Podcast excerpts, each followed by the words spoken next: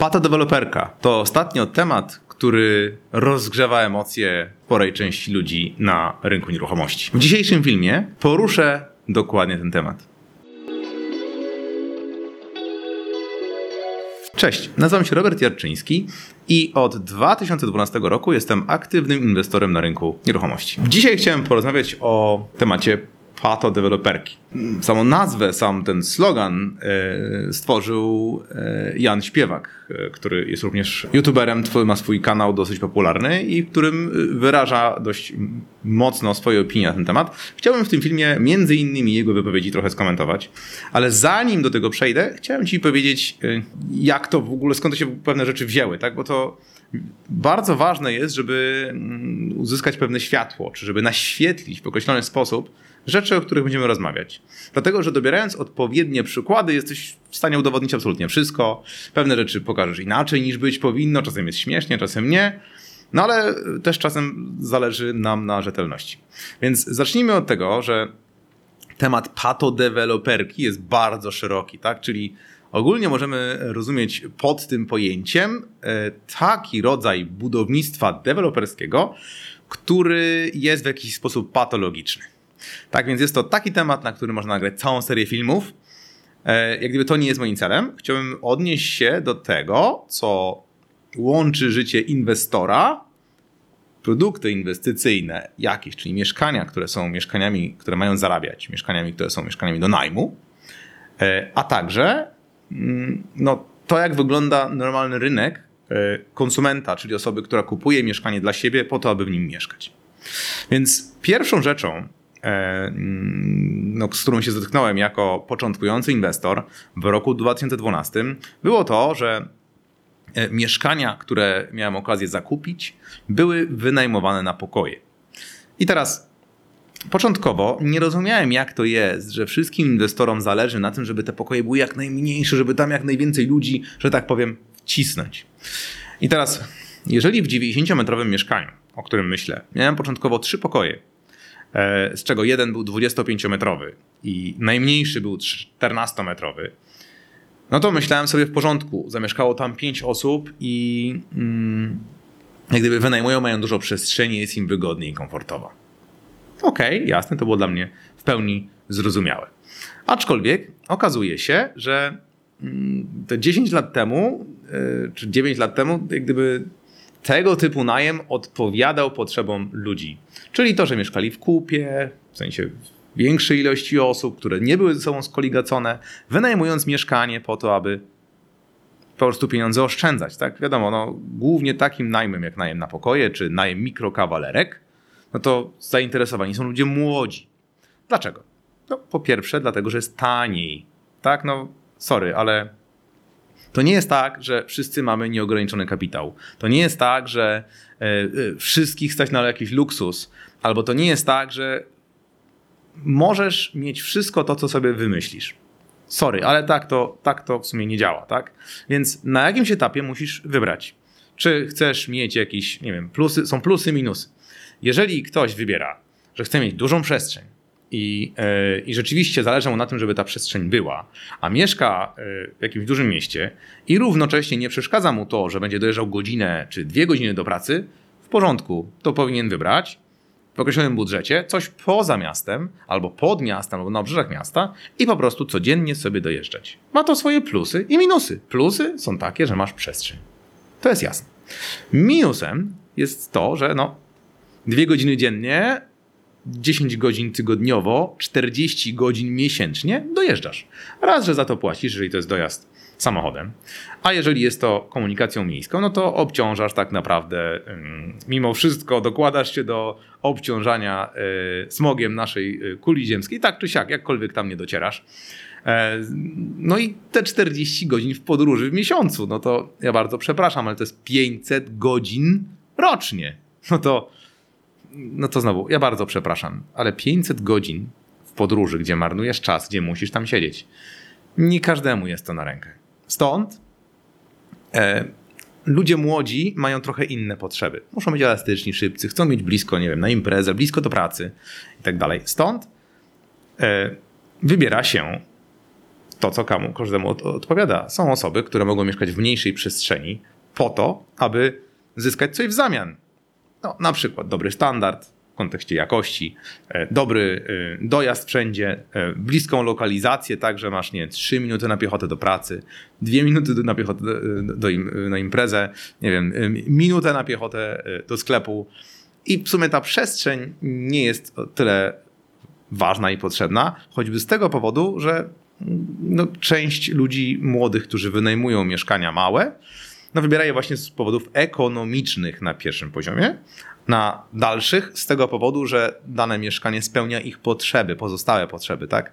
E, czyli to, że w danym budżecie może zamieszkać w danej części miasta i wszystkie jego potrzeby są gdzieś zadbane. E, więc jeżeli jeszcze dodatkowo są osoby, które cały tydzień właściwie chodzą do pracy, czasem mają dwie prace, pieniądze wysyłają do swojej rodziny, czy pieniądze wysyłają za granicę, czy dostają pewien budżet od rodziny i muszą się z nim zmieścić, no to no ja bardzo przepraszam, tak? No ale, ale skąd mają wziąć, tak? No mogą iść do pracy, ale jak studiują, to to nie zawsze jest wskazane. Masz ograniczony budżet i co? I nie każdy jest jakiś mega przedsiębiorczy, stąd podstawą są oszczędności. Nie wiem, czy wiecie, ale są dwa rodzaje, jak gdyby dwie, dwa elementy ważne przy zarabianiu pieniędzy, jak gdyby przy, w ogóle przy funkcjonowaniu z pieniędzmi. Pierwszy to jest atak, a drugi to jest obrona. Jeżeli ktoś jest mistrzem ataku, czyli dużo pieniędzy zarabia, ale nie umie pieniędzy bronić u siebie, tak? czyli po prostu je wydaje do zera, no to on po prostu może mieć luksusowe, wygodne życie, ale oszczędności ani żadnego majątku nie zbuduje. Jeżeli ktoś znowu jest słaby w ataku, czyli niedużo zarabia, ale to musi być genialne w obronie, inaczej w ogóle gdyby to się nie będzie spinało. Jeżeli mamy osobę, która jest super w ataku świetna w obronie, to takie osoby nie tylko dobrze zarabiają, ale też większość rzeczy mogą reinwestować. I teraz wszystkie te grupy podejmują jakieś świadome decyzje. Skoro jest tak, że ktoś ma ograniczony budżet, to również kalkuluje, tak? Nie możemy założyć, tak jak e, niektóre sieci handlowe, że ich klienci to nie są specjalnie rozgarnięci ludzie, tak? I nawet mówią, że nie dla takich, a nie innych osób. Stąd raczej załóżmy, że człowiek podejmuje decyzje logicznie, ważąc pewne rzeczy. No i teraz dam wam przykład. Ponieważ najmem zajmuje się już dziesiąty sezon, w tym momencie to miałem okazję zweryfikować swoje poglądy bardzo mocno. I tak jak początkowo pamiętam, jak remontowaliśmy jakieś mieszkanie i zrobiliśmy mm, dwupokojowe mieszkanie, które było wynajmowane na pokoje. Mm, I to było 53-metrowe mieszkanie, rok 2013. I mały pokój, e, który zajmowała jedna osoba, miał 14 metrów. Pamiętam, jaki byłem z siebie dumny. A e, ten większy pokój, dwuosobowy dla pary albo dla, dla na przykład rodzeństwa, miał 20 metrów.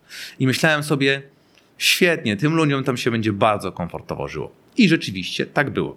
Ale wiecie, kiedy się tak, tak przebudziłem tak naprawdę, zauważyłem, że dochodzi do pewnego zakrzywienia przestrzeni. Ja przepraszam, ale mówię to specjalnie, używam tego słowa.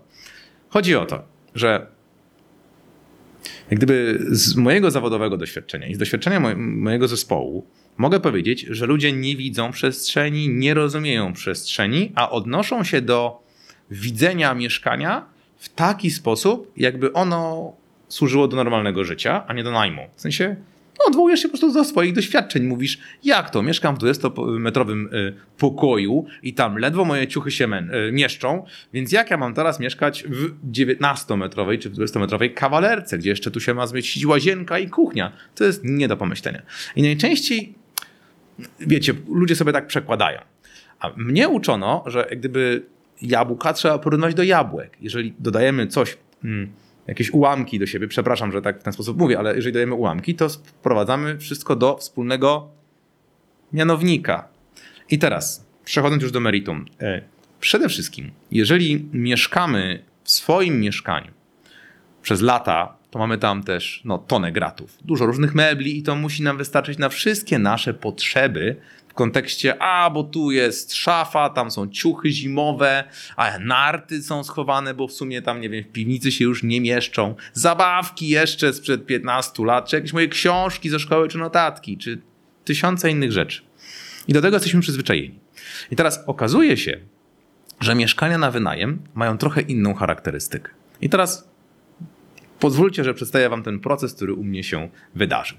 Stąd zauważyłem, że najemca, który mieszkał y, w tym 14-metrowym pokoju, myślałem sobie, naprawdę, ja nie będę taki jak inni inwestorzy, że oni wszystko tylko jak najmniejsze te pokoiki i tak dalej. Co z tego, że mówią, że tam są ludzie, ale to jest chów klatkowy. Ja nie będę ludzi tam trzymał na siłę. Tak w sumie, w sumie myślałem. Dzisiaj się nie zgadzam z tym myśleniem. Myślę, że ono jest bardzo krótkowzroczne i trochę naiwne. E, no ale przechodząc. 14 metrów. Kiedy odwiedziłem tego najemcę przy jakiejś okazji, no bo jeżeli ktoś jest twoim najemcą, warto z nim trzymać dobry biznesowy kontakt. Nie taki, że siemo Stefan, pijemy, to impreza wpada i nie wolno tego robić, jeżeli wynajmujesz komuś mieszkania i twój najemca mm, no, powinien z tobą utrzymać dobrą relację, tak? Czyli bądźmy blisko, ale nie za blisko. Szanujmy się. To jest jakby podstawa i fundament. Stąd, odwiedzając swoich najemców przy jakiejś okazji, sprawdzając, czy wszystko jest w porządku w mieszkaniu, miałem okazję wielokrotnie widzieć, jak moi najemcy wykorzystują przestrzeń w mieszkaniu. No i okazuje się, że w 14-metrowym pokoju, no, gdzie ktoś wynajmuje tylko pokój i ma części wspólne, tak? Jak gdyby to jest naturalne, że studenci czy młodzi ludzie wynajmują w ten sposób. Tak jest wszędzie na świecie w krajach zachodnich. To jest wszędzie na świecie od dziesiątek lat z powodów ekonomicznych i socjalnych, tak, społecznych, bo możemy z innymi trzymać mm, powiedzmy dobry kontakt. No to myśl, początkowo myślałem sobie, że tam będą, on dobrze tę przestrzeń wykorzysta. Okazywało się, że właściwie pół pokoju zajmowało pranie, które sobie zrobił i które tam wisiało, yy, stał rower, który sobie tam przywiózł, yy, właściwie stała przez ileś tygodni rozłożona deska do prasowania. Ja wiem, że to są normalne czynności, E, w mieszkaniu, tak, ale, ale po prostu ewidentnie było widać, że te 14 metrów no, nie jest mu potrzebne. I wtedy po raz pierwszy w roku 2014 zdecydowałem się na tak zwany podnajem, czyli wynająłem od właściciela mieszkanie, wyremontowałem je wraz z moim wtedy wspólnikiem i zrobiliśmy z 80 metrów mieszkania 5 pięciopokojowe mieszkanie, gdzie były cztery małe pokoje, osobna kuchnia, osobna łazienka, E, kuchnia z oknem, żeby było e, śmieszniej. I także dwupokojowy e, pokój. I teraz, każde z tych pokoi miało po 8 metrów. I teraz, wiecie do czego doszło?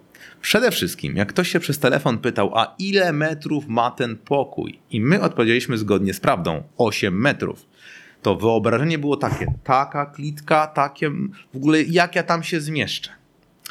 I, I, dziwiło mnie to dlatego, że jak gdyby z praktyki widziałem, że najzwyczajniej w świecie to powinno spełnić większość potrzeb najemców, którzy przyjeżdżają na rok. Będą mieszkali w tym mieszkaniu średnio rok, czasem pół roku, ale rok. I teraz w momencie, kiedy przez telefon zaczęliśmy naginać prawdę, mówię znowu o roku 2014, ale nie po to, żeby kogoś świadomie wprowadzić w błąd, tylko Postanowiłem kiedyś powiedzieć tak, ile, ile to ma metrów? 12. O, świetnie. Ktoś przyjeżdżał, patrzył na ten pokój, e, widział jak tam jest łóżko, szafa, biurko, półka na książki, jakiś e, regał na książki, e, czy jakieś miejsce, żeby cokolwiek dla siebie jeszcze poukładać, jakiś dywanik, firanka. Wszystko było właściwie, czego najemca z tej grupy docelowej potrzebuje. I okazywało się, że te 12 metrów to ktoś nie widział, że to jest 8, tylko o, fajnie, rzeczywiście, jakie duże okno i w ogóle jakie wysokie, fajne, przestrzenne. Ja tam się trochę pod, pod nosem śmiałem, wtedy myślałem sobie, ok. I widać, że te y, wyobrażenia o przestrzeni są bardzo zaburzone. A to znaczy, że jeżeli pojawia się jakiś temat medialny, mówimy, o, mieszkanie 20 metrów, co to jest, nie? No właśnie. E, więc przede wszystkim uzgodnijmy, że mieszkanie do życia gdzie mieszkasz tam przez 10, 20, 30 lat ze swoją rodziną, powinno mieć zupełnie inną funkcjonalność niż mieszkanie do najmu.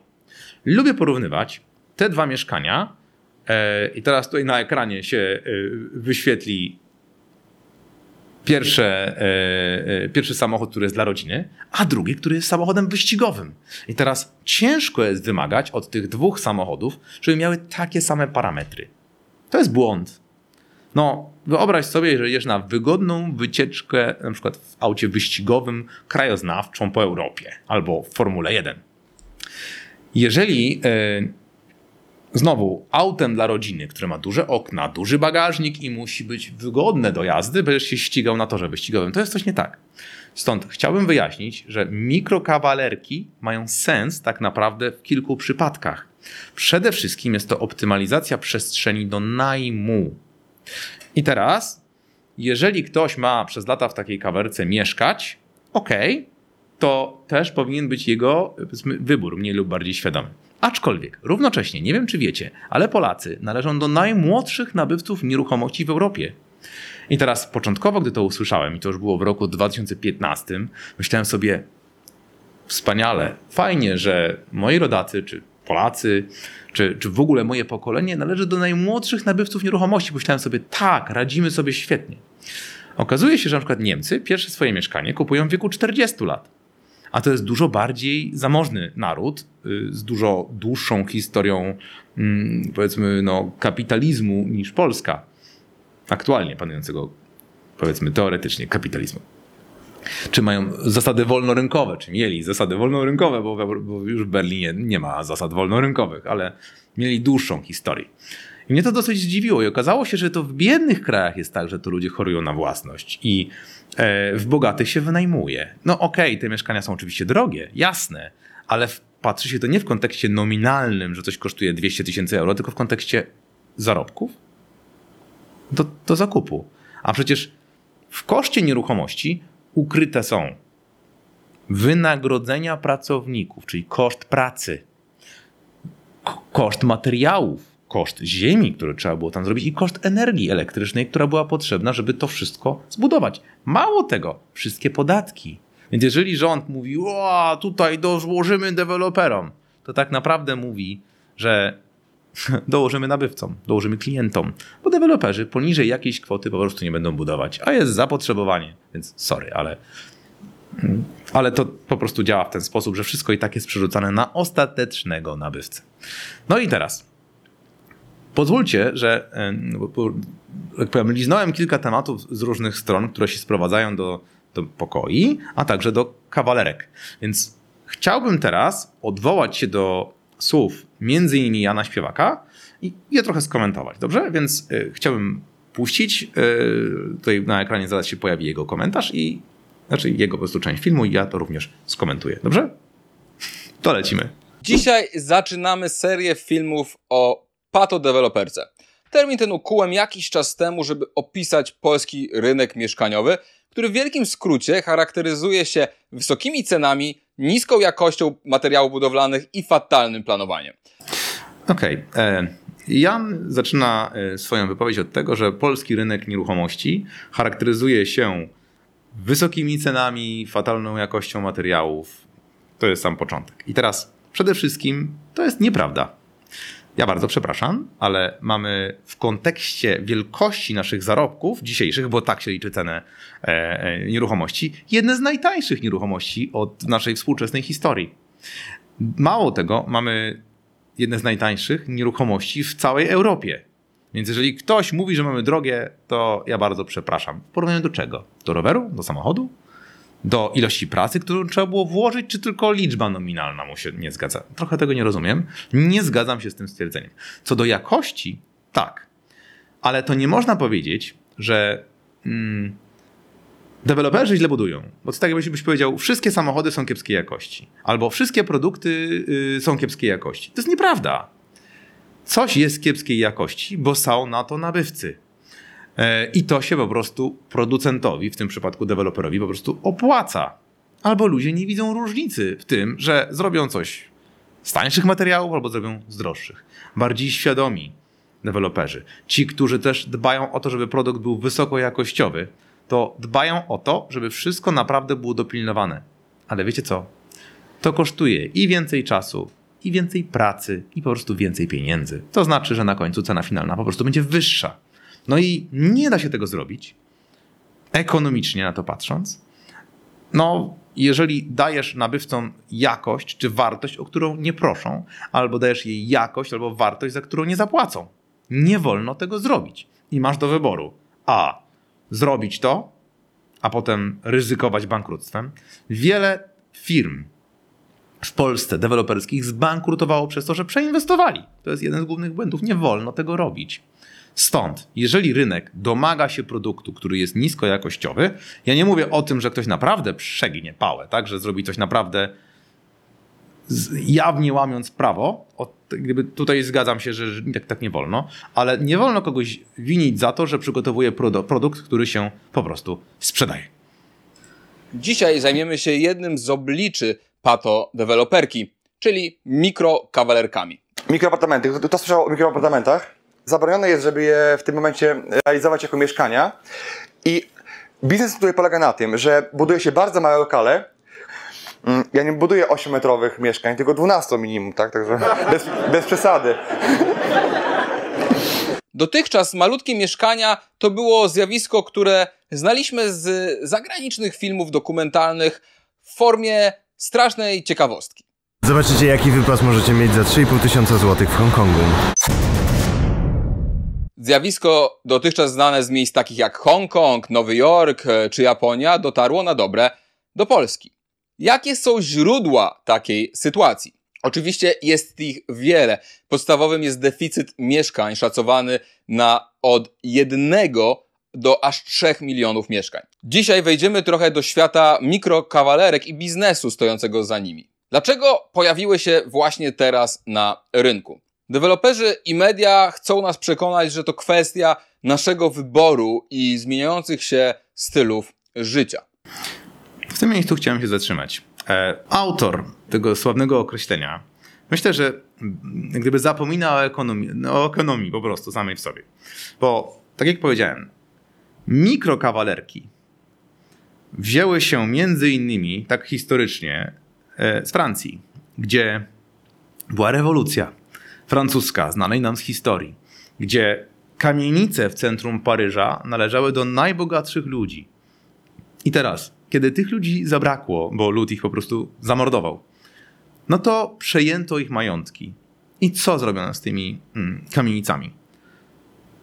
Z tymi kamienicami zrobiono to, że przyjął je lud, podzielili te ogromne, piękne czasem pałace, a czasem przepiękne budynki, podzielili właśnie na takie mikroklateczki, dosłownie, w sensie użyłem tego słowa z premedytacją. E, od razu powiem dlaczego. Dlatego, że Francja kilka lat temu zwiększyła obowiązkową y, minimum y, wielkości mieszkania, które, które no, może aktualnie obowiązywać i zwiększyli to aż o 33%. To duża zmiana i, i warto ich docenić, ponieważ dotychczasowe minimum 6 metrów kwadratowych na mieszkanie zamieni na 8. A u nas mówimy o 25. Więc nasz kraj jest dosyć taki no, restrykcyjny i bardzo mocno podchodzi do tych przepisów. W każdym razie, jeden budynek we Francji dzielono na kilkadziesiąt, jak nie na kilkaset małych mieszkań. Nawet ten tak zwany styl francuski, który pochodzi stąd, że masz na środku mieszkania masz po prostu łazienkę, wziął się nie stąd, że to taka była moda, tylko wzięło się stąd, że pokój kąpielowy który służył wcześniej właścicielom tego budynku do tego, żeby mieli komfort i przestrzeń, po prostu zrobiono z tego na przykład dwa mieszkania albo trzy. I nie było jak tych rur przestawić, dlatego na środku była łazienka. To jest styl francuski, stąd się wziął. I od ponad 200 lat funkcjonuje w Europie i tak się składa, że ten trend rozlał się właściwie wszędzie na cały świat. Powód jest prosty. Ludzie no, wybierają mieszkanie w takich warunkach, za coś. W sensie, zamiast zapłacić, na przykład w polskich warunkach, 1500 zł za mieszkanie, które spełniałoby ich wszystkie potrzeby, plus 700 zł za wszystkie opłaty, razem 2200. A dobrze jeszcze, żeby 200 zł dołożyć za parking dla naszego samochodu, to 2400 zł. E, mieszka ktoś sam, to tak naprawdę, żeby faktycznie starczyło mu na wszystkie jego potrzeby, plus wyżywienie, E, plus to, że każdy chce jakoś żyć, czasem wyjść na imprezę, to trzeba zarabiać 6 tysięcy na rękę. Ilu ludzi w Polsce między 20 a 30 rokiem życia zarabia dzisiaj na rękę 6 tysięcy? Przy dzisiejszej sile nabywczej. Tak jak nagrywam to w lipcu 2021 roku. Myślę, że niedużo ludzi. Ba, mało tego, myślę nawet, że jeżeli ktoś z młodych ludzi zarabiałby między właśnie 20 a 30 rokiem życia, zarabiałby te 6 tysięcy złotych miesięcznie, to niekoniecznie zgodzi się e, no, wydawać 2400 zł miesięcznie na, na wszystkie swoje potrzeby. Część ludzi jest po prostu oszczędna, to jest naturalne i to jest dobre. I nie da się zbudować czegoś solidnego. Nie możesz mieć majątku bez oszczędności. Nie ma takiej możliwości. Stąd no, po prostu wybiorą mniejsze mieszkanie. Nie takie, że wyda 2400, tylko takie, że wyda 1300, 1400 i spełni jego potrzeby na aktualny styl życia. Do tego stopnia, że może się po prostu przeprowadzić za jakiś czas, jeżeli mu to nie będzie odpowiadało. Nie można wszystkim dawać równo. To nie działa, bo jeżeli weźmiemy pomarańczę, to jak ją trzeba podzielić? Powiemy, że no, równo na pół. A co jeżeli ktoś potrzebuje skórkę, bo potrzebuje ją, nie wiem, natrzeć sernik, a drugi powie, że on potrzebuje miąższ, a trzeci powie, że potrzebuje to, co, yy, a to, co jak gdyby zostało po, po wyciśnięciu tego, tego, yy, tego soku z tego, tak? Więc jak gdyby mamy różne możliwości, trzeba się zapytać, jaką masz potrzebę. Więc jeżeli ktoś świadomie się na to decyduje, to najczęściej z powodów ekonomicznych. Jest też taki ogromny błąd biznesowy, który się robi. Dla przykładu, myślisz o tym, żeby wypuścić jakiś produkt, który stworzyłeś na rynek, albo który możesz ściągnąć z zagranicy. Taki case, który ma się na studiach. No i y, nauczyłem się, że nie, nie robi się tego na pałę. Czyli, że najpierw ściągam za wszystkie moje oszczędności jakiś produkt, wydaję wszystkie moje pieniądze, mam szafę czy nawet mieszkanie napchane tym towarem, a potem próbuję szukać, kto ode mnie to kupi. To jest metoda na bankructwo. Faktycznie robi się tak. Ściągasz próbkę, patrzysz, i się pytasz znajomych, podoba ci się ten produkt? No, tak, nie, okej. Okay. Kupiłbyś ten produkt? To już jest drugi, drugi level tego pytania. I większość ludzi powie tak, jasne, albo część, jeżeli to jest fajny produkt, powie tak, jasne. I teraz, jeżeli w tym miejscu, na podstawie tych odpowiedzi na te pytania, które w tym momencie y, tutaj przedstawiłem, poszedłbyś w, taki, w takie zamówienie towaru za wszystkie twoje oszczędności, żeby zrobić, no to bardzo poważnie ryzykujesz. Dlatego, że ja ten błąd zrobiłem, więc wiem.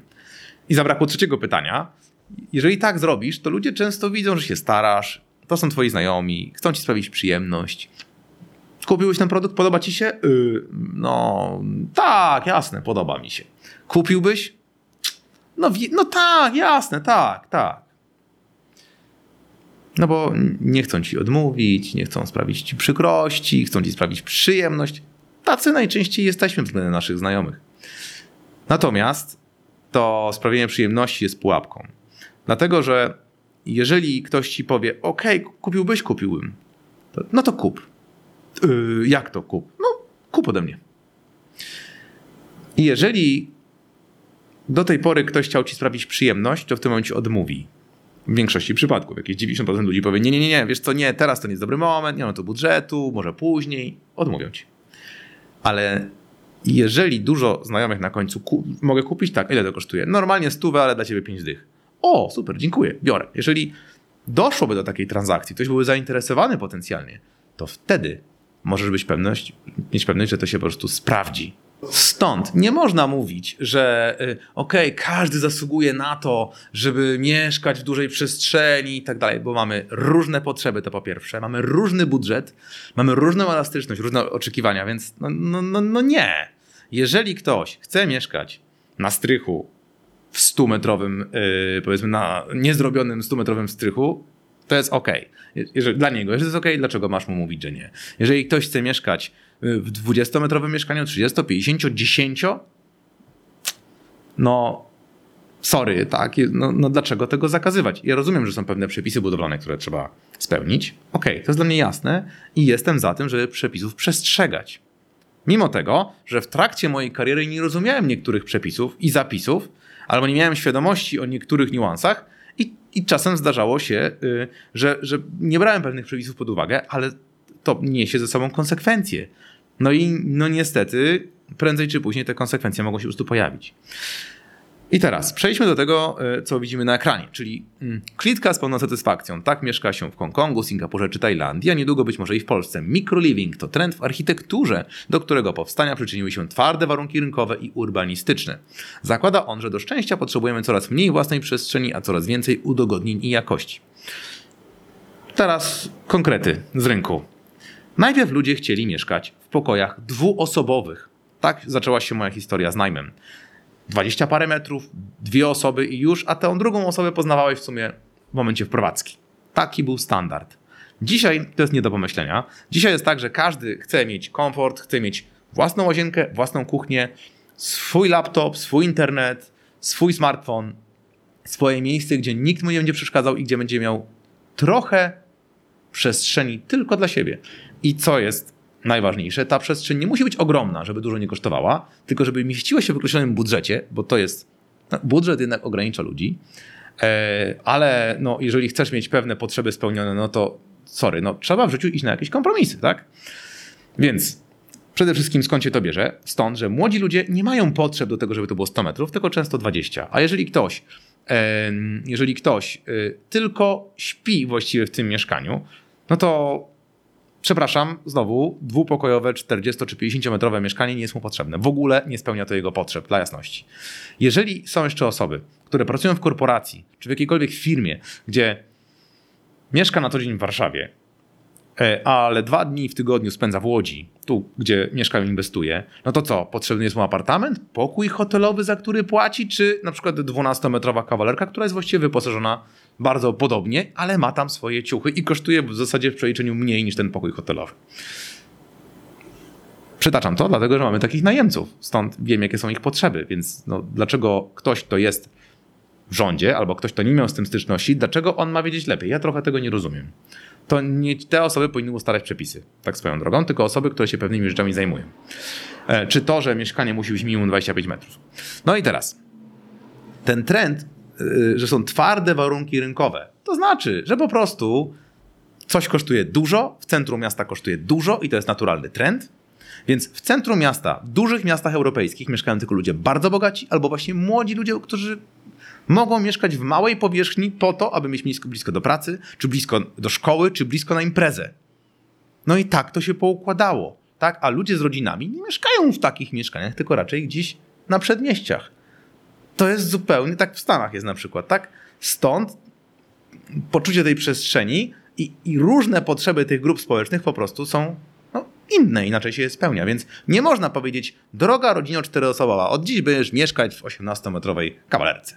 No, no nie. Ja, jako właściciel różnych mieszkań, nie zgodziłbym się na to, żeby tam mieszkało za dużo ludzi w mieszkaniu, które nie jest do tego przystosowane, bo e, no po prostu zniszczą to mieszkanie najzwyczajniej w świecie.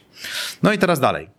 E, w kontekście urbanistycznym. Po prostu nie da się, ziemia nie jest z gumy, tak? Nie da się w dobrej lokalizacji wybudować nieskończonej ilości mieszkań. A co jak jest popyt? To gdyby było tak, że nie dałoby się odpowiednio e, zbudować małych mieszkań, tak to nazwijmy, tylko wszyscy budowaliby same duże, to ceny tych mieszkań byłyby horrendalnie wysokie. I nikt z normalnych ludzi nie mógłby sobie na to pozwolić, tylko musieliby wszyscy dojeżdżać, yy, wiecie, kolejką yy, podmiejską i tak dalej, co też, no sorry, to też by nie było moją potrzebą. Ja, ja w ścisłym centrum i tak sobie życzę, i tak bym chciał. Jeżeli to ma kosztować określone pieniądze, to albo się na to godzę, albo nie. Tak, jak gdyby, słuchajcie, deweloperzy to, to przedsiębiorcy, inwestorzy. Oni nie mają prawa robić głupot. Jeżeli jest na coś popyt i coś się sprawdza, coś, na coś jest, ludzie chcą to kupić, to oni się z tym nie będą kłócić. Tylko okej, okay, jest potrzeba, robimy. Po prostu. Dalej. Ja bym się nie do końca zgodził z tym, że ten trend zakłada, że do szczęścia to nie ma nic wspólne, wspólnego ze szczęściem. Potrzebujemy coraz mniej własnej przestrzeni. Ja bym powiedział, że przede wszystkim potrzebujemy własną przestrzeń, a nie dużą współdzieloną. No, nie żyjemy już w komunie. Tak? Nie żyjemy tak, że mieszkasz w akademiku i masz 30 osób na jedną łazienkę. Tak, bo, bo, to jest, bo to jest fair. Nie ma czegoś takiego. Ja bardzo przepraszam.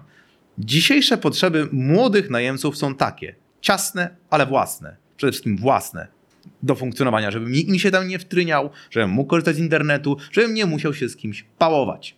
Mówiąc w skrócie. I teraz fakt, ludzie oczekują jak najwięcej udogodnień i jak najwięcej jakości, żeby w tej małej stosunkowo przestrzeni wszystkie ich potrzeby były spełnione. I zaznaczam, do najmu to nie są ta, takie mieszkania jak te, w których po prostu żyjesz i mieszkasz na co dzień, tylko przestrzeń jest dużo mniejsza potrzebna do funkcjonowania. Mikroliving to trend w architekturze. Zakłada on, że do szczęścia potrzebujemy coraz mniej własnej przestrzeni, a coraz więcej udogodnień i jakości. Pisał tygodnik wprost jakiś czas temu. Wtórowała mu gazeta mieszkaniowa. Popyt na mieszkania o małej powierzchni rośnie.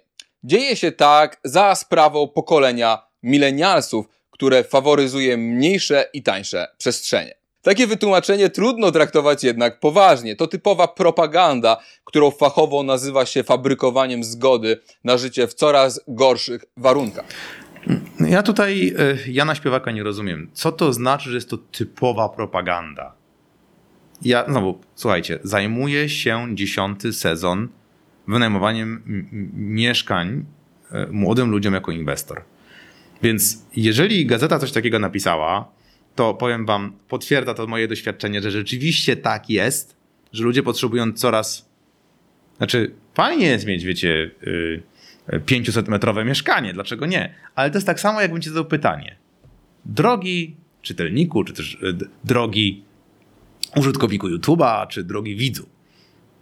Gdybym dał ci wybór, wolałbyś mieć, nie wiem, przeciętnego Forda, czy Ferrari?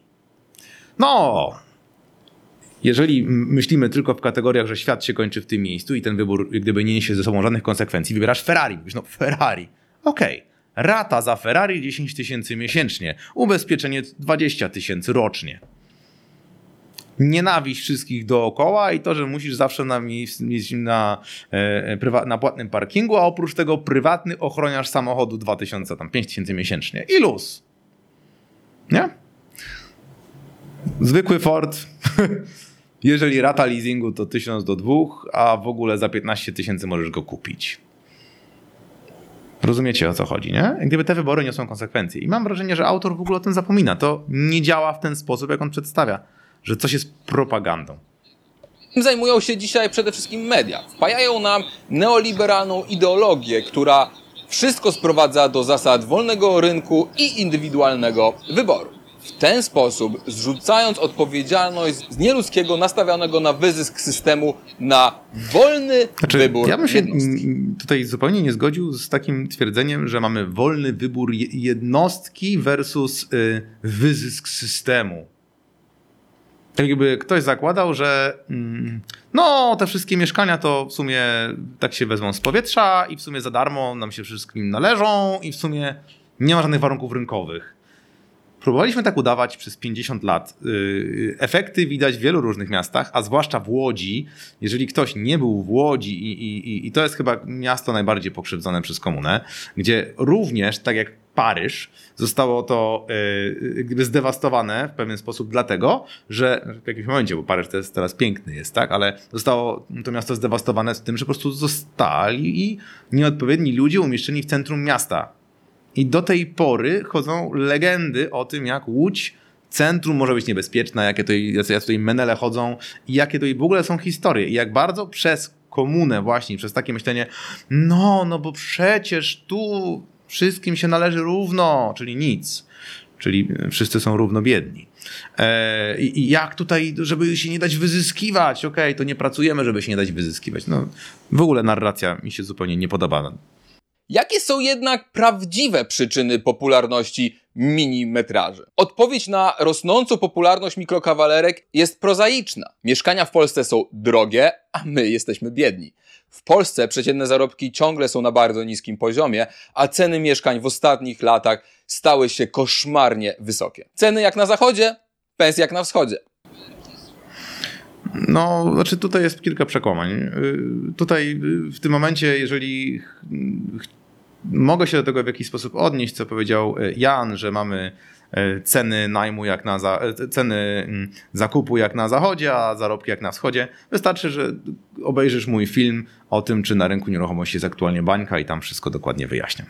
Mikrokawalerki są często jedyną możliwością na usamodzielnienie się. Wynajmowane są również pod najem okazjonalny, chodzi o Airbnb, który w Polsce nie jest objęty żadnymi regulacjami. E, jak gdyby. mm, Oczywiście, warunki ekonomiczne nie są dla wszystkich nieograniczone. Tak jak powiedziałem, to, są, y, to jest wszystko w kontekście potrzeb. E, No, Jan tutaj nie zna się na rynku nieruchomości, e, w sensie nie znam tego pana osobiście, ale powiedział, y, wynajmowane są też pod najem okazjonalny, y, mówi o Airbnb. Nie chodzi o najem okazjonalny, tylko o najem krótkoterminowy. Najem okazjonalny to coś innego.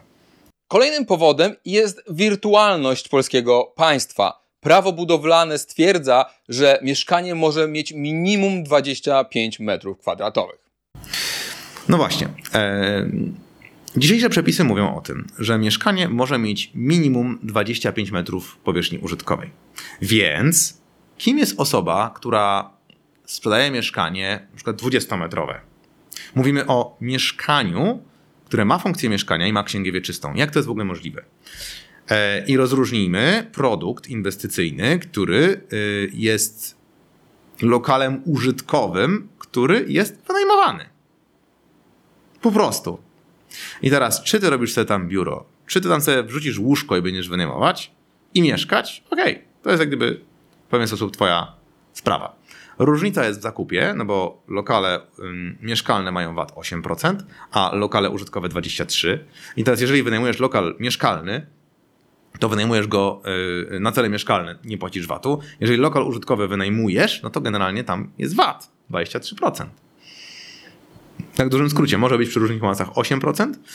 Są warunki, w których może być z tego VAT-u zwolniony, ale tak jak co do zasady, zwolnienie z VAT-u w lokalu y, mieszkalnym, w lokalu użytkowym jest VAT. Dalej, podatki od nieruchomości. Podatek w lokalu mieszkalnym jest bardzo niski w Polsce, podatek w lokalu użytkowym jest 20 razy większy. To, rozróżnijmy. Teraz druga rzecz. To, co powiedziałem już w tym filmie, że kilka lat temu Francja zwiększyła minimum 6-metrowe mieszkania do 8-metrowych mieszkań, jako minimum, które można tworzyć. W Polsce minimum 25. Okej, okay, rozumiem. Ktoś sobie przyjął, wybrał z palca między 20 a 40, tak wybrał sobie. Okay, tak przyjęli porządku, jest zapisane w prawie. Ale tak jest dopiero do jakiegoś momentu. I teraz, jeżeli w międzyczasie powstało mieszkanie, które miało na przykład metrów 19 czy 20, to ono po wprowadzeniu tego przepisu nie przestaje być mieszkaniem. Ono dalej jest mieszkaniem. I przez całą historię Polski, jaka ona jest, powstały różne mieszkania. I pięciometrowe, bo też o takim słyszałem, i siedmiu, i dziewięciu, i dziesięciu, i dwunasto powstało. I teraz, jeżeli Ktoś kiedyś był właścicielem 10-metrowego mieszkania i myślał sobie, co za beznadzieja, kto to kupi? Tak, no to wystawiał jakąś tam cenę. Ktoś przychodził, kupował pod swoje potrzeby. I takie małe mieszkania nie były warte dużo z metra. Dopiero inwestorzy zauważyli, a inwestor to jest osoba, która umie kalkulować i podejmować dużo lepsze decyzje ekonomiczne i finansowe niż ogół społeczeństwa. Więc dopiero inwestorzy zauważyli, że o, takie mieszkania małe, ciasne, ale własne do najmu, no, mają pewne parametry, które sprawiają, że ich wartość użytkowa jest dużo wyższa z najmu niż do normalnego mieszkania. No i teraz, e, no, jeżeli ktoś dzisiaj przyjął 25 metrów, ok, ale co jeżeli jesteś właścicielem 15-metrowego mieszkania i, i co? To już nie jest mieszkanie? Jest. Więc powiem Wam taką małą rzecz. Gdybyśmy dzisiaj na jedną sekundę wyłączyli wszystkie e, nieruchomości mieszkalne z użytkowania, wszystkie, a potem chcieli jeszcze raz, jak gdyby sprawić, żeby to było na nowo mm, lokale mieszkalne, przy dzisiejszym e, prawie i obowiązujących przepisach, to myślę, że między 30 a 50% w ogóle wszystkich nieruchomości w Polsce nie spełniałoby dzisiejszych przepisów. Rozumiecie? Więc jak gdyby odnoszenie się do tego tak płasko, a bo minimum jest 25. Okej, okay. minimum jest 25 przy nowo wybudowanych lokalach mieszkalnych. Ale jeżeli coś nie jest lokalem mieszkalnym, to ograniczenie nie obowiązuje. Jeżeli e, to jest mieszkanie, które istniało wcześniej, to ograniczenie nie obowiązuje. I teraz, gdyby to były nieatrakcyjne mieszkania dla ludzi, to nikt by ich nie chciał. To byłyby traktowane jak po prostu, wiecie, jak piwnica, czy jak, e, mm, czy jak e, schowek na szczotki. A jest wręcz przeciwnie. Musi też spełniać szereg norm, szczególnie jeśli chodzi o naświetlenie. Te normy i tak w Polsce są zliberalizowane do granic absurdu. Na przykład minimalne naświetlenie budynku to ledwie 3 godziny w równonocy. W strefie śródmiejskiej ta ilość światła spada do półtorej godziny w ciągu równonocy. Przypomnienie, że dzień równonocy to okolice 20 marca. W grudniu oznacza to, że światła dziennego w mieszkaniu nie będzie prawie wcale. Tymczasem inwestorzy i deweloperzy uznali, że będą udawać, że nie sprzedają wcale mieszkań, ale lokale usługowe. Nie muszą one spełniać norm, nie muszą mieć nawet okien.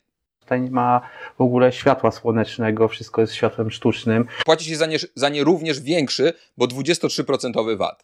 Kto się trudni budową mikrokawalerek? Zarówno mniejsi, jak i więksi deweloperzy. Wszyscy zwietrzyli biznes w małych klitkach, które można sprzedawać i wynajmować znacznie drożej niż duże mieszkania. Oczywiście w przeliczeniu na metr kwadratowy. Można zarobić rocznie na tym biznesie nawet 15 tysięcy złotych. To stanowi wartość tej nieruchomości, jakbyśmy liczyli ją metodą dochodową, że ona jest warta każdy metr ponad kilkadziesiąt tysięcy złotych. No właśnie. I to jest coś, czego w sumie uczymy. Autor y, pokazuje, że mm, te małe mieszkania wynajmowane są i sprzedawane są znacznie drożej niż te duże.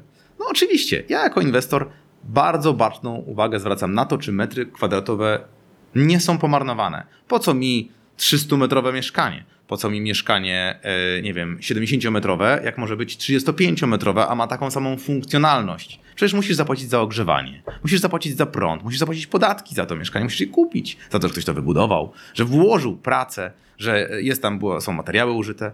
No, przepraszam, ale to kosztuje, tego nie można mieć za darmo. Stąd, ba, mało tego, wiemy też, jakie są potrzeby najemców w Polsce, czy do tego, żeby dać im produkt, którego oni potrzebują. To w gospodarce centralnie planowanej to ktoś, ten centralny planista, wybierał, czego ludzie będą potrzebować. No i to jest kłócenie się z rynkiem. Kto wie lepiej? Rząd czy rynek?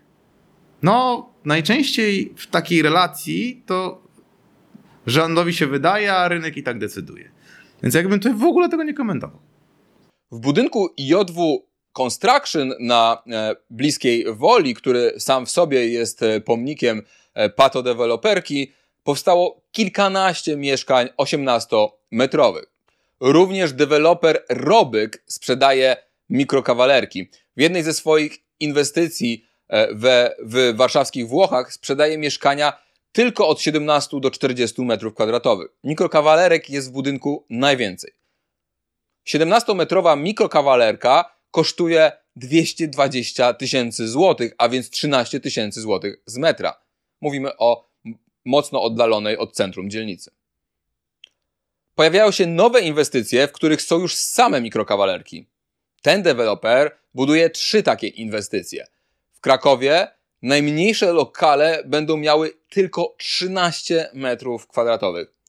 Dzięki temu śniadanie do łóżka znajduje nowy sens. Cena? Prawie 14 koła z metra.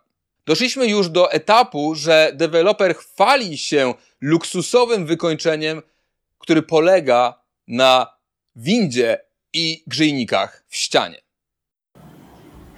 Znaczy, sam fakt, że tam jest winda czy grzejniki w ścianie, to może być śmieszny. Ale to, że coś kosztuje 14 tysięcy z metra, to dlaczego nie dał 14 tysięcy euro albo 100 tysięcy za metr? Myślisz, że rynek by to kupił? A może zróbmy inaczej. E, a może dałby 1000 złotych z metra, ale zrobiłby licytację, kto da więcej. No bo słuchajcie, prowadząc biznes, robimy to po to, aby zarobić pieniądze. Nie, żeby, y, mm, żeby wszystkich dookoła oszukać i, i wszystkim wyrwać i wszystkich zniszczyć, bo niektórzy może tak myślą, tylko po to, żeby uczciwie zarobić pieniądze i przynieść do domu, do, do, do swoich żon, czy, czy, czy do mężów, jeżeli y, po prostu do, do, do swoich partnerów życiowych, tak, do swoich dzieci. I to jest niemoralne i nieetyczne nie zarabiać pieniędzy, kiedy się prowadzi biznes, kiedy ma się taką możliwość, albo rezygnując z części zysku, jeżeli on tam jest. W imię czego? Znaczy, ktoś tak robi? Okej, w porządku, ale wtedy to nie jest prowadzenie biznesu, tylko jest to działalność charytatywna. Tak? Albo cele są społeczne, a nie takie, żeby osiągnąć zysk. Więc jak gdyby wyciskanie zysku na, za wszelką cenę jest możliwe przy różnych branżach, ale ma swoje konsekwencje. W ryzyku, że coś się nie, nie, nie sprzeda, w ryzyku, że będzie się miało różnego rodzaju kontrole, w ryzyku, że coś się nie uda i że się po prostu zbankrutuje. Stąd no, ryzyko prowadzenia biznesu w Polsce jest ogromne. Więc jak gdyby to, że coś kosztuje 14 tysięcy z metra, no i co z tego? Ludzie to kupują? Tak. Łatwo to było sprzedać? No, trudno, dwa lata sprzedawaliśmy. O, okej, to może lepiej tego nie robić. No ale mam 100 takich yy, kawalerek do sprzedania i jest kolejka chętnych, no to co? No nie, bo to nieetyczne sprzedawać takie lokale, które ludzie pragną kupić. Ten chleb, który robi piekarz, nie, on jest zbyt dobry. To nieuczciwe w stosunku do mojej konkurencji. Ludzie stają u nas w kolejce, no ale te kolejki są za długie dla nich. E, A, a przy okazji moi inni koledzy piekarze trochę narzekają, że spadły im obroty. O, to może wycofajmy ten chleb z produkcji. To mniej więcej tak można to skomentować. Spółka BuyMade również sprzedaje we Wrocławiu budynek z samymi mikrokawalerkami. Nazywają to hotelem albo apart hotelem. Mieszkania kupowane tam to nie mieszkania, ale lokale usługowe. Wszyscy udają, że nikt prawa nie łamie, a jeszcze zachęcają do odzyskania VAT-u. No, wedle mojej najlepszej wiedzy, nikt prawa nie łamie. Nie ma zakazu w Polsce wynajmowania lokali niemieszkalnych e, ludziom, żeby sobie w nich mieszkali. Nie ma tak, ja nie znam takiego przepisu. Druga sprawa. VAT legalnie można odzyskiwać. Więc to, że deweloper zwraca uwagę, że jak ode mnie kupisz, to nie wiem, czy zwróciłeś uwagę, ale będziesz mógł sobie tam VAT odliczyć, jest również jego obowiązkiem w pewien sposób handlowym, biznesowym. Tutaj jest taki plus, możesz część odzyskać. Bo urzędy kazały mi ten podatek naliczyć. Więc wskazywanie mądrych rozwiązań jest po prostu dobre. Nie rozumiem tego stwierdzenia. Natomiast ten inwestor pokazuje, że nawet z 25-metrowego mieszkania można wycisnąć trzy pokoje z aneksem kuchennym na wynajem. E, Mieszkanie, w którym będziemy się znajdować, ma 26 metrów i zaprojektowaliśmy je tak, że zmieściły nam się trzy niezależne pokoje, plus łazienka e, oraz e, aneks kuchenny w korytarzu. E, Metraż one też mają około e, 4 metrów kwadratowych. Europejski Komitet Zapobiegania Torturom zaleca, żeby minimalna powierzchnia celi na więźnia wynosiła minimum 4 metry kwadratowe. Poniżej to tortury. Natomiast ustawa o ochronie zwierząt narzuca minimalne wymiary kojców dla psów, które wynoszą 9 metrów kwadratowych dla mniejszych psów, a dla dużych nie mniej niż 15. Chciałbym się odnieść do, do e, tego, że e, w celach jest minimum 4 metry kwadratowe na więźnia. Przede wszystkim wątpię, żeby więźniowie świadomie chcieli tam mieszkać. to raz. Druga sprawa, przebywają tam całą dobę przez ileś lat. E, Trzecia, nie są wentylowane, nie są wysokiej jakości, tylko złej. Więc jak gdyby przestrzeń, która tam jest, typu prycza, łóżko, stolik i tak dalej, jakaś toaleta, i mieszka ich tam ośmiu, tak, czy sześciu, mm, czy czterech, nie mam pojęcia właściwie, tak, ale, ale jest tam ileś ludzi, no to no, no sorry, ale nie porównujmy przestrzeni, o której e, ktoś mówi, że minimalne warunki w więziennictwie są takie. Okej. Natomiast jeżeli ktoś świadomie to chce i lubi, no to dlaczego nie? Są osoby takie, które mają klaustrofobię, a są takie, które boją się otwartych przestrzeni. I teraz ciężko, żeby znaleźli jakieś y, tutaj wspólne, y, y, no, wspólny grunt. Ale jest inna rzecz. Jeżeli minimalna wielkość kojców w Polsce dla małego psa to 9 metrów, a dla dużego 15, to ja bardzo przepraszam, ale jeżeli ci z Państwa, ci z Was, którzy mnie oglądają i mieszkają w mieście, centrum gdzieś, to naprawdę kojec, ktokolwiek ma y, psa, który, który ma kojec 9 czy 15 metrów kwadratowych i co on tam huśtawkę jeszcze ma? Basen, zjeżdżalnię, co on tam ma? No bo ja przepraszam, ale jak żyję, nie widziałem w żadnym kraju, żeby, żeby pies miał kojec 15 metrów kwadratowych w mieszkaniu. Sorry, ale widać chyba wszyscy łamiemy przepisy. Jak widać, może należy w Polsce powołać Towarzystwo Opieki nad Ludźmi, bo nasze prawa są nieustająco w tym kraju łamane. Jeśli myślałeś, że mikrokawalerki to najgorsze, co może nas spotkać, to niestety myliłeś się. Deweloperzy weszli na kolejny niższy poziom. Mikrokawalerki zaczynają już schodzić do podziemia i to dosłownie. Tym razem zapraszam Was do środka. Zejdziemy trochę poniżej poziomu gruntu, żebyście zobaczyli w jaki sposób kreować innego rodzaju potencjał, ale też w mieszkaniach y, tylko troszeczkę niżej, poniżej chodnika. Chodźcie. Będzie na pewno trochę ciemniej. Także tak, wchodzimy, tu mamy korytarz. Ośmiometrowe mikrokawalerki w piwnicy to nowość na rynku. E, Tutaj przyjmujemy taką koncepcję bardziej nowoczesną, e, z tego względu, żeby przez to, że ten metraż jest tak niewielki, bo mamy 8,16 metrów kwadratowych, em, trzeba pomyśleć nad tym, żeby tu było coś innego. Coś innego to już jest na dzień dobry, bo mamy 8 metrów. Na czym ma polegać nowoczesność tego rozwiązania piwniczego? Na łóżku w ścianie. Czymś nowoczesnym będzie to, że będzie tutaj łóżko w szafie, biurko składane na szafę, y, meble z bodzia standardowo tutaj wchodzą. E, zatrzymując się w tym momencie, mm, powiem tak, kiedy pierwszy raz usłyszałem o tym, że można wynająć piwnicę, zrobić z tego lokal mieszkalny i wynająć komuś, pomyślałem sobie, no jak to? No przecież to się nie mieści w głowie. Kto by tam chciał mieszkać? No ale właśnie, po drodze okazało się, że w Wielkiej Brytanii robi się coś takiego, że jak jest budynek, to w, dosłownie wzmacniają często budynki, podkopują się pod niego i budują mieszkania, które są poniżej poziomu gruntu. I ludzie są mega nimi zainteresowani. Dlaczego? Bo chcą mieszkać w danej lokalizacji, na danej ulicy, w danym sąsiedztwie. Bo ta lokalizacja spełnia ich potrzeby. I niestety nie ma więcej przestrzeni i nie można niektórych rzeczy dobudować w górę, więc dobudowują w dół. Słuchajcie, ludzie są mądrzejsi niż prawa i przepisy. I tak było zawsze, odkąd świat światem, i tak właściwie zawsze będzie. I to myślisz sobie tak, no chcę mieć tu mieszkanie. No, nie da się, nie da się, nie da się. I to, no to możesz czekać, aż ktoś umrze w danym budynku albo danej, na danej ulicy. Mm, 20 lat poczekać, może coś się pojawi. Okej, bywa i tak. Ale pojawił się kiedyś prostu człowiek, który powiedział, hmm, a gdybym ja kupił tutaj, wybudował sobie piętro.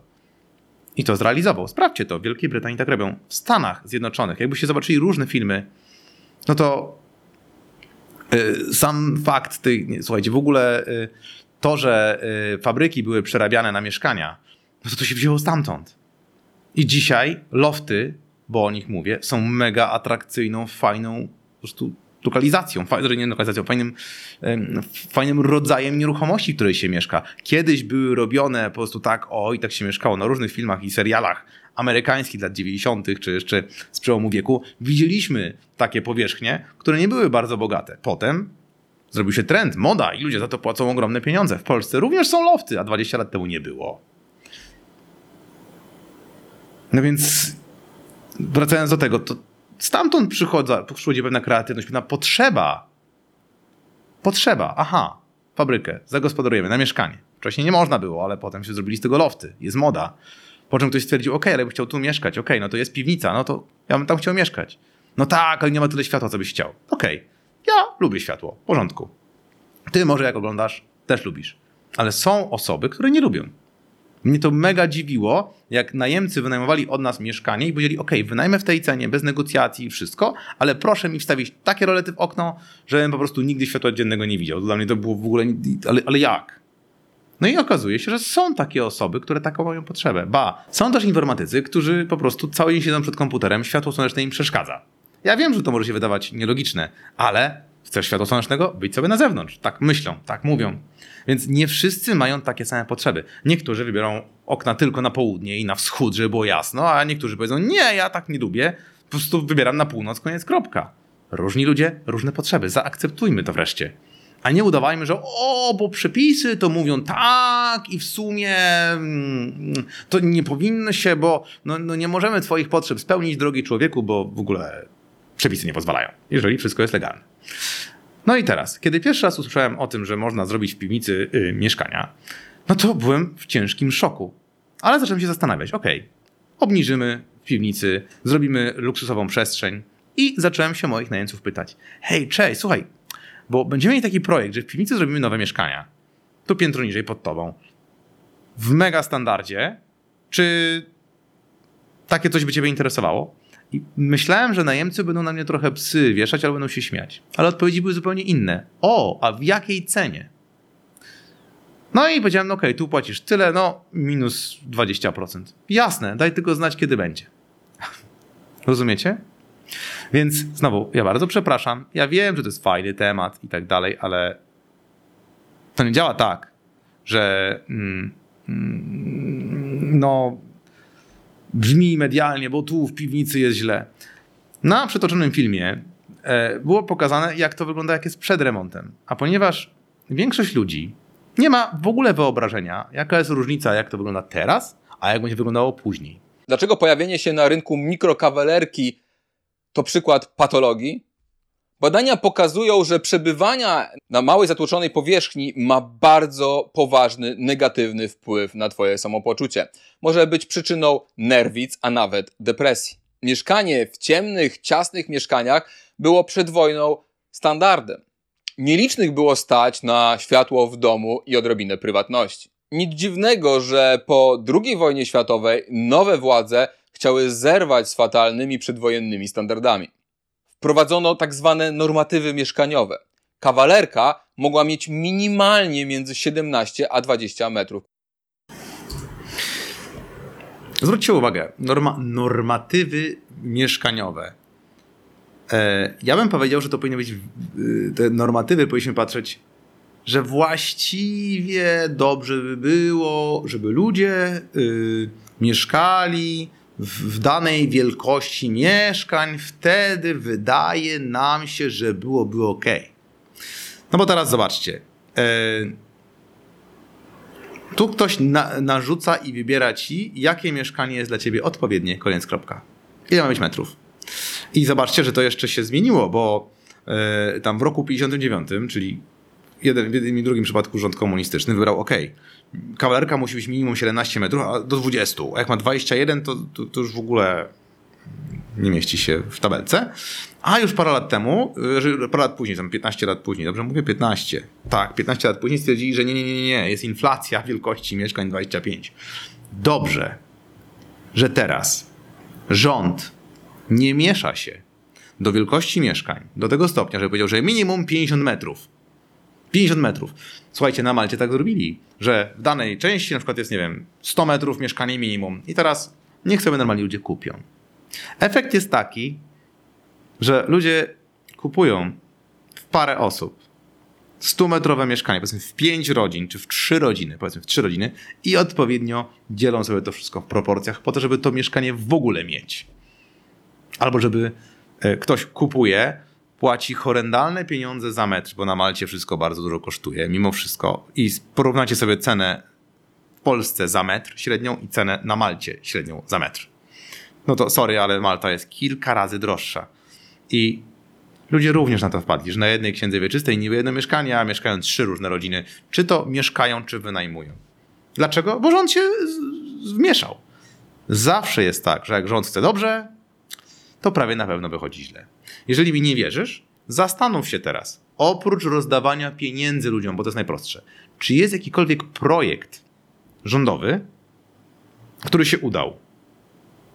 Taki, no, typu zbudujemy mieszkania, poprawimy jakość życia ludziom. Tak faktycznie. Nie mówimy, że rozdawnictwo pieniędzy, a to powoduje dużą inflację, tak? Tylko czy że faktycznie jakiś projekt, który planowali, czy to naprawdę się udało? Po wojnie. W 1974 roku wraz ze wzrostem zamożności państwa polskiego wprowadzono nowe normatywy. Kawalerka nie mogła mieć mniej niż 25 metrów kwadratowych. Te zasady zostały do dzisiaj, ale tylko na papierze.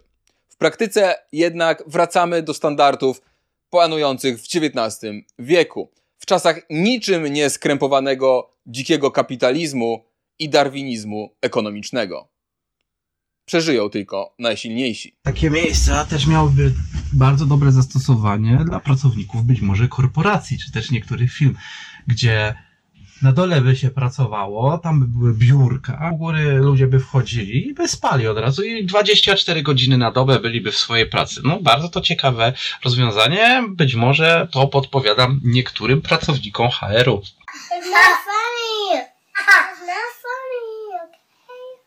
Dzisiaj deweloperka łączy się z biznesem szkoleń i coachingiem. Szkolenia, jak podzielić mieszkania albo zostać deweloperem, stają się coraz bardziej popularne. Będziesz zarabiał dokładnie tyle, ile jesteś warty. I teraz, jeżeli zarabiasz 2-3 koła, no to po prostu tyle jesteś wart. Nie jesteś wart ani złotówki więcej, żeby była jasność. Także generalnie polecam wszystkim deweloperkę. No ale powiecie, nie, no jak być deweloperem, że trzeba mieć dużo pieniędzy na ziemię i tak dalej. Ja zaczynałem z zerem. Generalnie nauczyłem się zdobywać kredyty i dzięki temu e, zacząłem pierwszą swoją budowę. Kilka lat później już mam miliony na koncie. W świecie znikających możliwości awansu, deweloperka staje się szansą na sukces. Tylko jakim kosztem?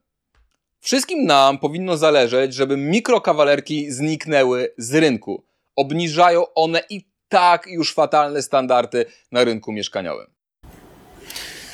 Ciekawe zdanie. Wszystkim nam powinno zależeć, aby mikrokawalerki zniknęły z rynku.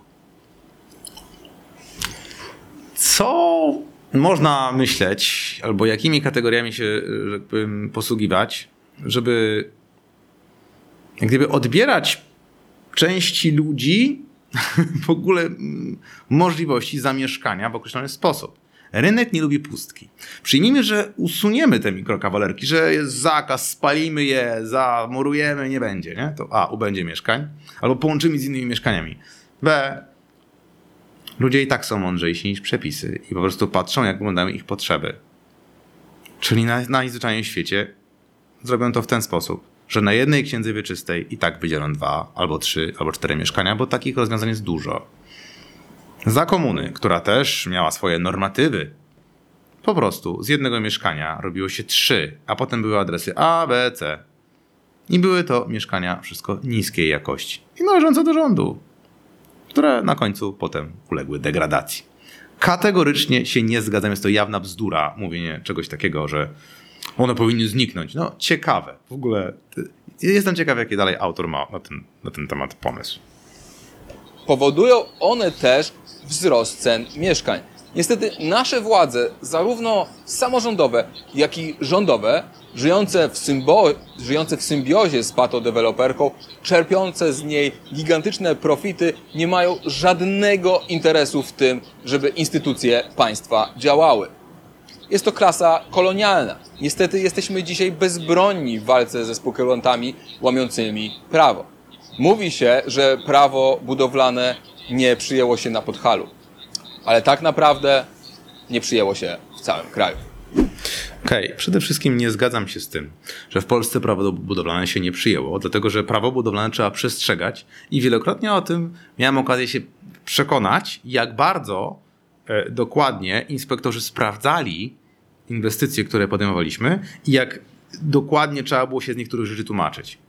Więc znowu ja bardzo przepraszam, różne rzeczy można mówić w internecie, ale fakt jest faktem, że prawo w Polsce działa i budowlane również i pe- pewne rzeczy w prawie budowlanym się nie przedawniają. E, Nie zgadzam się także ze, ze stwierdzeniem, że mikrokawalerki powodują wzrost cen mieszkań. Wcale nie. Raczej, jeżeli coś jest atrakcyjnym produktem, to ludzie to kupują i są skłonni za to zapłacić więcej pieniędzy. To nie ma nic wspólnego z innymi produktami. Wręcz przeciwnie, jeżeli pewna pula Polaków ma pieniądze do wydania na mieszkania i je wydają, je wydają na mikrokawalerki, to nie wydają je na większe mieszkania, które no te pieniądze poszły tam. A y, popyt na inne produkty, na inne mieszkania spadnie, więc to raczej przyczynia się do spadku cen. Myślenie typu, że idzie wzrost wartości nieruchomości, bo tam kupujemy.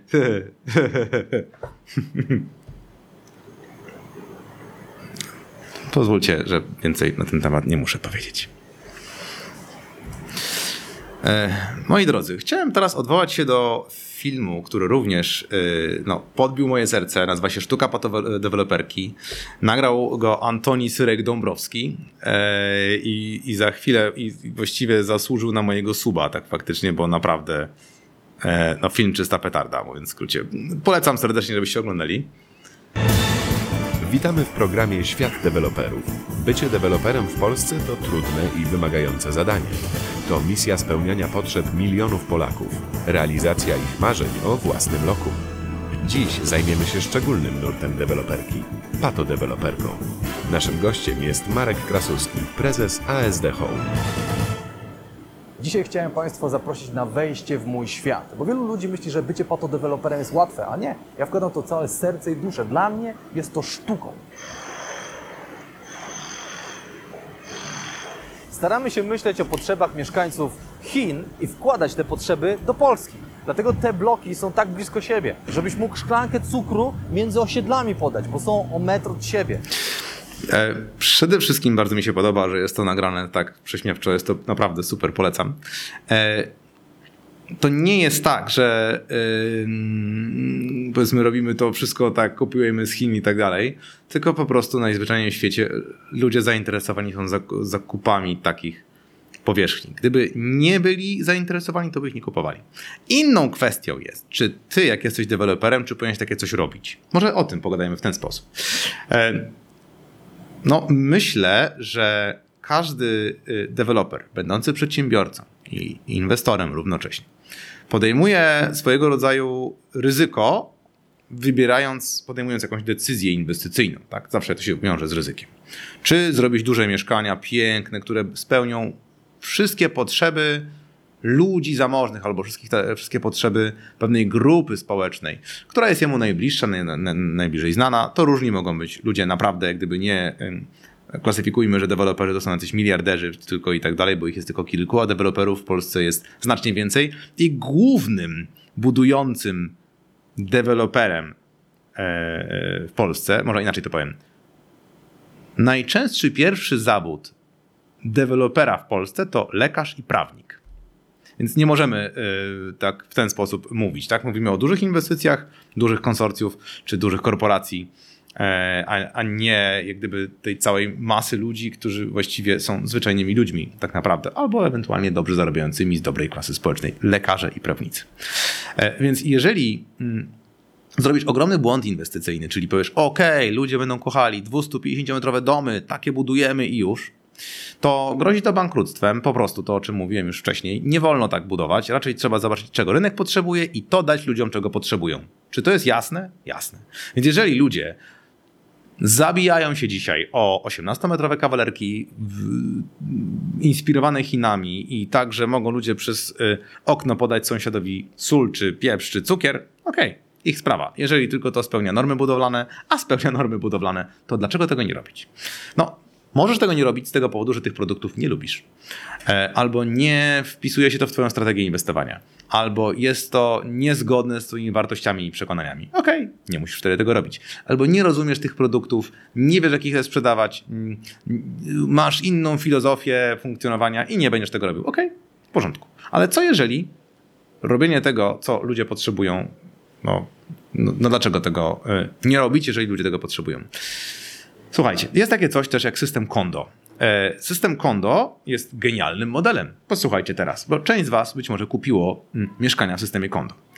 Pozwólcie, że przedstawię Wam to z punktu widzenia dewelopera. Otóż jesteś sobie deweloperem hotelowym. Normalnie cena wybudowania jednego pokoju hotelowego to 100 tysięcy złotych. Rzucam luźno te liczby.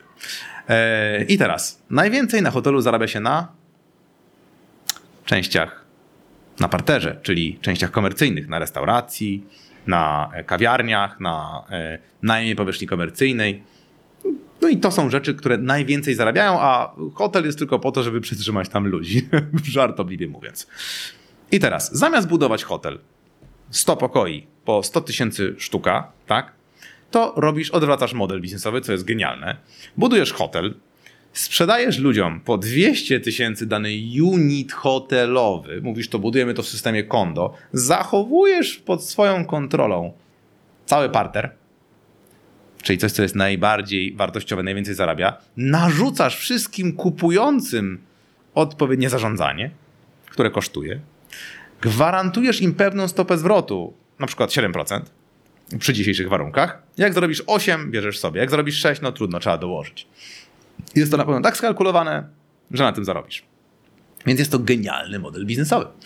Problem tylko polega na tym, że system kondo jest krzywdzący dla yy, kupujących, no bo nie kupujesz pełnej własności z osobną księgą wieczystą, tylko udziału wskazany na zasadzie kwaduzum, czyli dany unit należy do ciebie. Problem polega na tym, że potem jesteś uwięziony jako klient, bo masz 500 konkurentów dookoła, którzy oferują takie same pokoje. Po pięciu latach jest tak, że mm, Firma, która dawała gwarancję, mówi: Wiesz, mój drogi, gwarancja dobiegła końca, zarządzanie kosztowało wcześniej tyle, ale warunki rynkowe się zmieniły, teraz kosztuje tyle. Jak nie chcesz, możesz zarządzać sam, nie zmuszamy cię. No i teraz spróbuj samemu tym zarządzać, jak oni tam mają całą infrastrukturę pod to. Innymi słowy, produkt jest zły. Sam sobie. Więc system kondo jest zły, a nie mikrokawalerki czy mikroapartamenty. Tak? Nie lubię sam osobiście mm, produktu, który jest mikrokawalerkami w taki sposób, dlatego że przyjemniej mi jest budować czy też tworzyć mieszkania w trochę inny sposób, takie, które są dwupokojowe, które mają 30-35 metrów. Natomiast równocześnie bardzo dokładnie analizujemy mieszkania, które mają nasi inwestorzy, którzy dali nam, powierzyli nam swoje mieszkania do zarządzania. I dokładnie trakujemy, ile oni na nich zarabiają. I niestety fakt jest faktem, że najlepiej zarabia się na mieszkaniach, które są dosyć małe, ale mają pewne funkcjonalności. Są tak zaprojektowane przez dobrych architektów i wykonane w takiej jakości, że spełniają wszystkie albo prawie wszystkie potrzeby najemców. I to powoduje, że właściciele mogą na ten sposób no, zarabiać pieniądze, ok, ale też tworzyć mieszkania, które są atrakcyjne do wynajęcia dla najemców, bo to o to chodzi.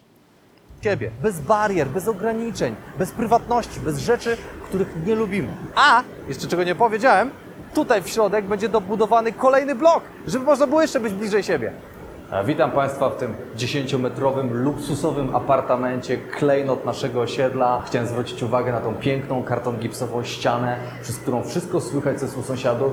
Jak bezpieczne jest to, że wszystko słychać. Usłyszycie Państwo tąpnięcie za ścianą. Sąsiad zasłab, dzwonimy po karetkę, uratowaliśmy właśnie komuś życie. Tutaj każdą ścianę poza tym można wyburzyć o tak. Znaczy poza tą, bo to jest e, karton gipsowa nośna. To jest 30-piętrowy blok z karton gipsu. Nawet nie wiecie Państwo, jak to trudno zaprojektować. Wszystko jest z karton gipsu. Lampa jest z karton gipsu, podłoga jest z karton gipsu, moja marynarka jest z karton gipsu. No proszę, proszę posłuchać, jak to brzmi. O, tutaj pies się odzywa, a to jest, to jest dwa bloki dalej. To jest wspaniały w ogóle żart. Pies się odzywa dwa bloki dalej. No oczywiście, e, no nie oszukujmy się, jeżeli, jeżeli stworzone mieszkanie nie spełnia norm e, powiedzmy dźwięku, no to można, e, no, można dewelopera podać z tego, co się orientuje do sądu. Jeżeli znowu jest to mieszkanie na pokoje, które takich norm nie spełnia, czyli po prostu słychać kliknięcie myszką w drugim pokoju, to wiecie co? Mieliśmy z takimi mieszkaniami po prostu kłopoty. Była rotacja najemców, to kosztuje więcej pracy, te mieszkania są taniej wynajmowane i po prostu za to płacisz. Wiesz, jaki jest efekt na końcu? Że mądry inwestor myśli sobie, o co chodzi, dlaczego ludzie tam nie chcą mieszkać. No i się pytasz. I mówią, tam jest za głośno. O, to co mogę zrobić, żeby poprawić twoje życie? No, wy tak, żebym nie słyszał. No i kilka razy zdarzyło się, że mieszkania, które kiedyś stworzyliśmy, musieliśmy robić e, wyciszenie tak, żeby ludzie mogli tam swobodnie i cicho mieszkać. I po prostu ponosisz dodatkowe koszty. No niestety za niektóre rzeczy płaci się podwójnie. Więc żart jest świetny, fajnie, brzmi cudownie, aczkolwiek to tak nie działa. No jeżeli jest coś fatalnie zrobione, to ludzie też nie są głupi, tylko po prostu się stamtąd wyprowadzą. Tak samo, jeżeli spotkacie się z tym, że jakiś właściciel mieszkania powie, wynająłem to za 300 zł z metra, haha, jestem genialny, to powiem wam, to też nie działa. Dlatego, że jeżeli ktoś da się, że tak powiem, wmanewrować, bo to o to na takiej płaszczyźnie mówimy, w cenę zbyt wysoką, to skończy się to w ten sposób, że minie 2-3 miesiące on będzie chciał tą umowę zerwać, bo będzie się czuł, że jest wykorzystywany i oszukiwany i on po prostu znajdzie coś taniej. Tak? E, Stąd nie polecam brać w taki sposób e, pieniędzy od najemców. Dużo lepiej jest przyjąć strategię, strategia rynkowa plus minus 5% za dany produkt, czyli to, ile ludzie są na rynku w stanie za coś zapłacić. Jeżeli ktoś za 8-metrowy pokój jest w stanie zapłacić 800 zł, czyli aż 100 zł z metra, 8 metrów pokój plus wszystkie części wspólne w wielopokojowym mieszkaniu, no to to jest 800 zł za wszystkie potrzeby życiowe, które on w tym momencie w tym mieszkaniu spełnia, tak faktycznie, a nie w 40-metrowym dwupokojowym mieszkaniu za 2,5 tysiąca. Tak, dla porównania. Stąd no, no, trzeba to wszystko też wziąć pod uwagę. Jak na razie też wynajmuję. 3000 3000 zł za złotych, 10 metrów 10 metrów. Pies! Tutaj za oknem, pewnie też zw- zwróciliście uwagę, jest piękny widok. No jest to hologram, to jest nasza najnowsza technologia. Naprawdę widok za tym oknem wygląda w ten sposób, ale za 600 zł miesięcznie może wyglądać tak. Dla mnie to jest genialne, że e, klikasz i wyświetlać się coś innego, bo, bo masz drzewa i tak dalej. Ale równocześnie jest tak, że e, kiedy byłem e, we Włoszech e, kiedyś w hotelu, to było dodatkowe e, 15 euro dziennie za to, że masz dobry widok w hotelu. Znowu kwestia popytowo-podażowa. Jest na to popyt, trzeba za to skasować pieniądze. I już. No, są przepisy, które mówią, że powinieneś mieć okno i już. Ja się z tym nie kłócę, tak powinno być. Kwestia żart z hologramem. No, fajny, podoba mi się. Miejsca parkingowe są oczywiście dużo większe od mieszkań. Dlaczego? No bo hello, e, człowiek, samochód, Ja bym powiedział tak. W Polsce dzisiaj y, jest po prostu moda na to, żeby y, atakować patodeweloperkę i dla jasności, patodeweloperka to jest patodeweloperka, to jest patologia, nie oszukujmy się. Jeżeli pogadamy o tym, jak wyglądają mikrokawalerki, no to jest na to grupa klientów, która się zabija o to, żeby takie mieszkania kupić. Dlaczego im tego zabraniać? E, W Polsce również są bardzo mocne przepisy, jeżeli chodzi o e, wysokość e, kondygnacji, jeżeli właśnie chodzi o, o zieleń i deweloperzy muszą tego przestrzegać. Jeżeli ktoś z jakiegoś powodu to łamie albo znajduje ominięcie, okej, znajduje, bo każdy przepis w jakiejś formie da się pewnie ominąć, no ale on podejmuje inne ryzyka, tak? Ba, klienci mogą powiedzieć, a nie, nie kupuję tego. I koniec, kropka. I to jest największa rzecz, jaką można zrobić. Więc jeżeli któryś z autorów nie popiera takich rozwiązań, okej, w porządku, po prostu niech ludzie tego nie kupują. Obawiam się tylko, że to działa w ten sposób. Nie kupujcie w tym bloku, nie kupujcie w tym bloku i robisz mu reklamę. Nie? Więc e, wydaje mi się, że warto jest przede wszystkim ludzi uświadamiać. Zobacz, dobre mieszkanie powinno być zaprojektowane tak, tak, tak, tak, tak. Dobra jakość wygląda tak, tak, tak, tak, tak. Żeby ludzie wiedzieli, żeby mogli weryfikować sami. Żeby nie mogli powiedzieć, że a, kupiłem coś nieodpowiedniego, zostałem naciągnięty, oszukany. No, odróżnijmy oczywiście sytuację, w której no, ktoś łamie przepisy budowlane. Mówimy, wszystko jest legalnie, dobrze zrobione, w porządku i są osoby, które po prostu krytykują pewne rozwiązania. Ja się z tym po prostu nie zgadzam najzwyczajniej w świecie, aczkolwiek ten film to jest mistrz, bardzo mi się podoba. Więc moi drodzy, e, jak gdyby w ten długi oto sposób e, chciałem e, wam przedstawić, jak ja podchodzę do tematu mikrokawalerek e, określonych jako patodeweloperka i, i generalnie mikrokawalerki. E, to jest produkt, którego rynek pożąda. Zmienił się model rodziny, bo kiedyś był 2 plus 2, a teraz jest 2 plus 1, a teraz w ogóle singlami jesteśmy do 40 i nie można nikomu zakazywać mieszkać w małym mieszkaniu, bo tak mu pasuje. Albo twierdzić, że wszyscy mają takie same potrzeby i, ta, i te potrzeby to ogromna przestrzeń. Bo tak jak w tym przykładem Ferrari, okej, spoko, możesz mieszkać, każdy niech mieszka w 100-metrowym mieszkaniu, ale niech za to płaci. A potem są takie patologie, że mieszka starsza pani w 100-metrowym mieszkaniu, ale wszystkie pokoje są zamknięte, a mieszka w jednym, bo nie stać ją na to, żeby to ogrzać. A jak mówisz, proszę sprzedać, nie, absolutnie, bo starych drzew się nie przesadza. Dodajmy do tego e, na przykład jeszcze e, kataster i nagle okaże się, że biedna pani, e, która ma emeryturę, nie wiem, 1000 zł, musi płacić 30 tysięcy złotych rocznie e, do Urzędu Miasta tytułem podatku katastralnego. Jako przykład. Dlaczego nie? Stąd no, nie można wszystkiego uregulować, dlatego że im bardziej coś jest uregulowane, tym więcej jest z tego kłopotów. To rynek decyduje na tym poziomie, że jeżeli ludzie to kupują, to dlaczego tego im, e, że tak powiem, zabraniać? Jestem zdecydowanym zwolennikiem uświadamiania ludzi. Zobacz, kupując taki i taki produkt, on ma pewne wady i te wady wyglądają tak, tak, tak, tak, tak, tak, tak. I trzeba ludzi uświadamiać, żeby wiedzieli. Wiedzą, okej, kupili, to w porządku. A nie mówiąc, nie, to jest B, bo tak mi się wydaje. Hm. Moi drodzy, dziękuję bardzo za uwagę. Zapraszam Was do komentowania niżej. E, Jeżeli macie jakieś pytania, piszcie. Jeżeli się ze mną zgadzacie, piszcie. Jeżeli się nie zgadzacie, również piszcie. Będę wdzięczny za zasubskrybowanie mojego kanału i polecenie tego kanału komuś, komu myślisz, że może się wiedza płynąca z moich filmów przydać. Dziękuję bardzo za uwagę. Do zobaczenia.